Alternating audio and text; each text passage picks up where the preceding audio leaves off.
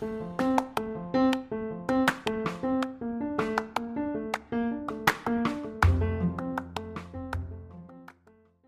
şekillendiren bazı sözcükler vardır. Kimilerine göre bu, yeni deneyimleri yaşayabilmek için evettir. Kimisi için de reddetmenin de bir seçenek olduğunu hatırlamak için hayırdır. Benim içinse bu kelime neden. Simon Sinek ismini duymuşsundur. Oldukça ünlü bir iletişimci ve konuşmacı. Kendisinin How Great Leaders Inspire Action isminde bir TEDx konuşması bulunuyor. Bölüm açıklamasında linkini bulabilirsin. Bu videoda üzerine saatlerce konuşabileceğimiz gerçeklerden ve tespitlerden bahsediyor Simon Sinek. Fakat bir Golden Circle kavramından bahsediyor ki benim için akan sular duruyor.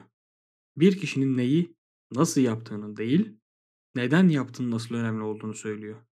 Bir işe başlarken ne yapacağınıza değil, nasıl yapacağınıza değil, neden yapacağınıza yanıt bulmanız lazım diyor.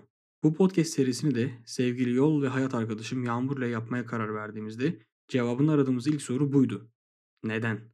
Ne yapacağımız, nasıl yapacağımız bir şekilde kendiliğinden çözülecekti çünkü. Alttaki sebebi bulduğumuz zaman.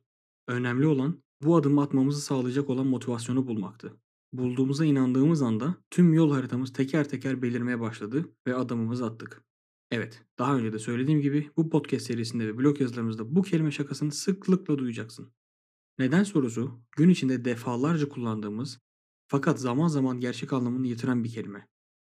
Sebep, motivasyon, gerekçe. Kod adını istediğin şekilde değiştir. Sonuçta yola çıkmanı sağlayan şey aslında neden. Yola çıkarken kendini tam anlamıyla hazır hissedebilmen, doğru hazırlanman süreci netleştirmen. Bunların hepsi nedeni bulmana bağlı. Ne yapacağına ve nasıl yapacağına karar vermek için nedenin elinde olduğu zaman çok daha güçlü ve stratejik şekilde ilerleyebileceksin. Nedenin gücü yatsınamayacak kadar büyük. Zihnimizdeki kilitli noktalar açan bir anahtar adeta. Ben bir reklamcıyım. Yaptığım işi usta olarak gördüğüm Erol Batislam'ın sözleriyle noktaları birbirine bağlamak olarak tanımlayabilirim. Arada uçurumlar olan noktaları yaklaştırmak ve bağlantıları oluşturmak için mucizelere gerek yok. Onları tetikleyecek sihirli bir kelime yeterli.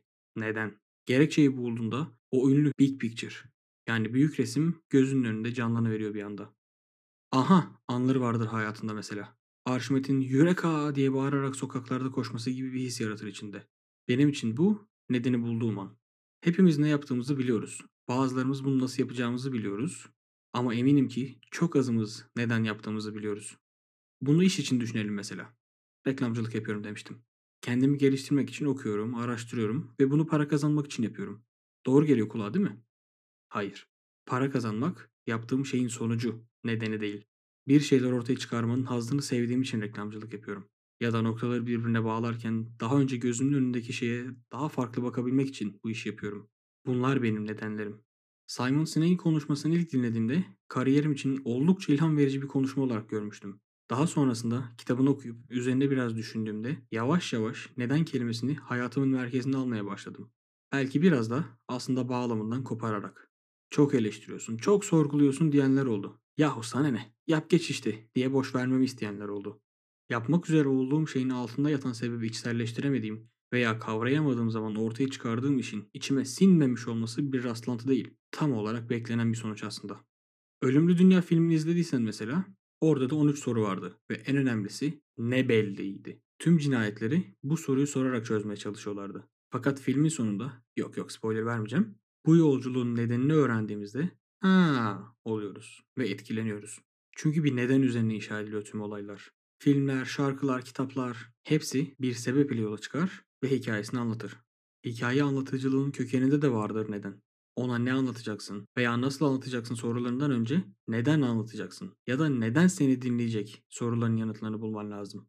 Gerekçeni bulduğun anda gerisi pamuk ipliği gibi çözülecek. Peki, senin nedenin ne?